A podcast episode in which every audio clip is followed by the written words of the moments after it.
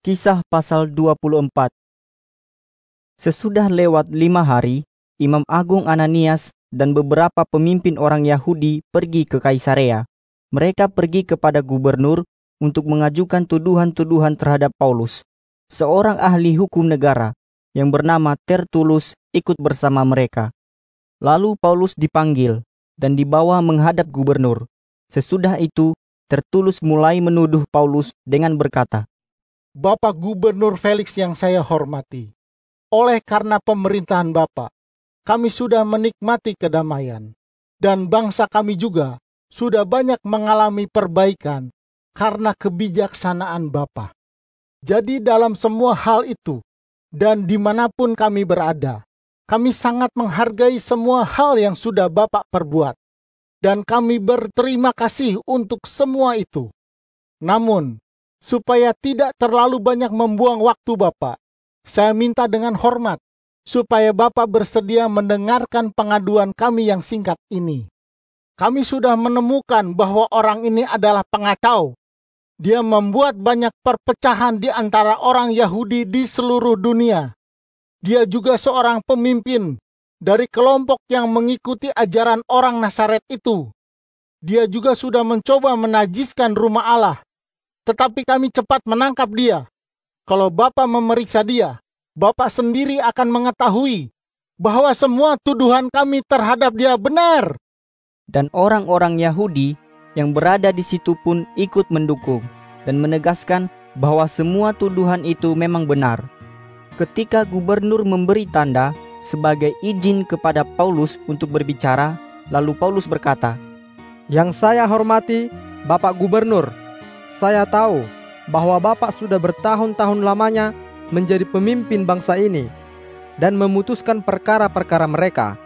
Karena itu, saya tidak takut membela diri di hadapan Bapak. Bapak sangat gampang membuktikan bahwa tidak lebih dari 12 hari yang lalu saya datang ke Yerusalem untuk beribadah di rumah Allah.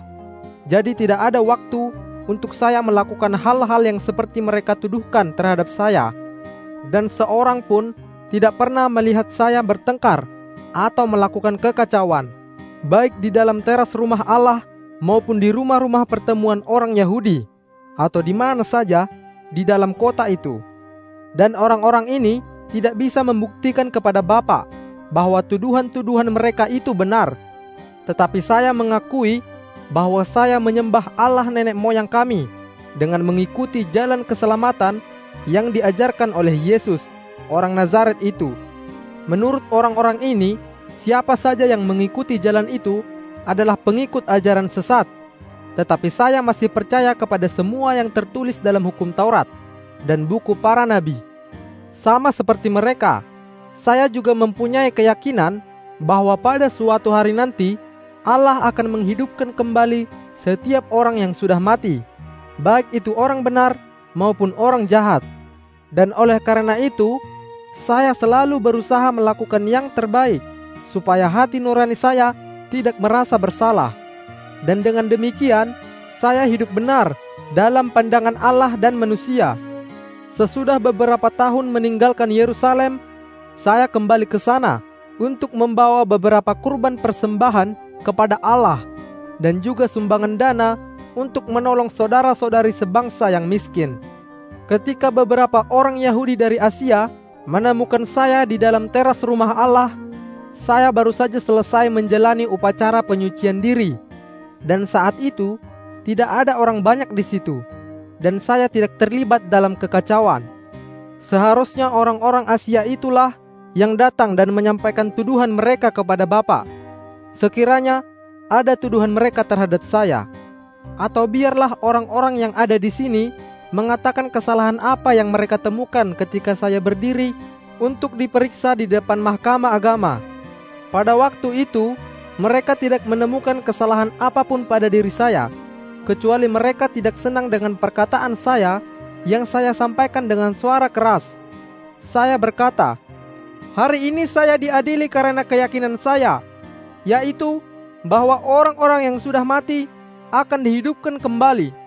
Waktu mendengar hal itu, Gubernur Felix menunda sidang itu dengan berkata, Waktu Komandan Lisias datang, saya akan memutuskan perkaramu.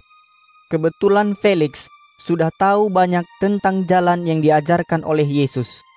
Lalu dia memerintahkan seorang komandan kompi yang bertugas di situ supaya Paulus terus dijaga, tetapi tidak perlu diikat dengan rantai dan tidak menghalang-halangi sahabat-sahabat Paulus untuk membantu dia ketika dia membutuhkan sesuatu.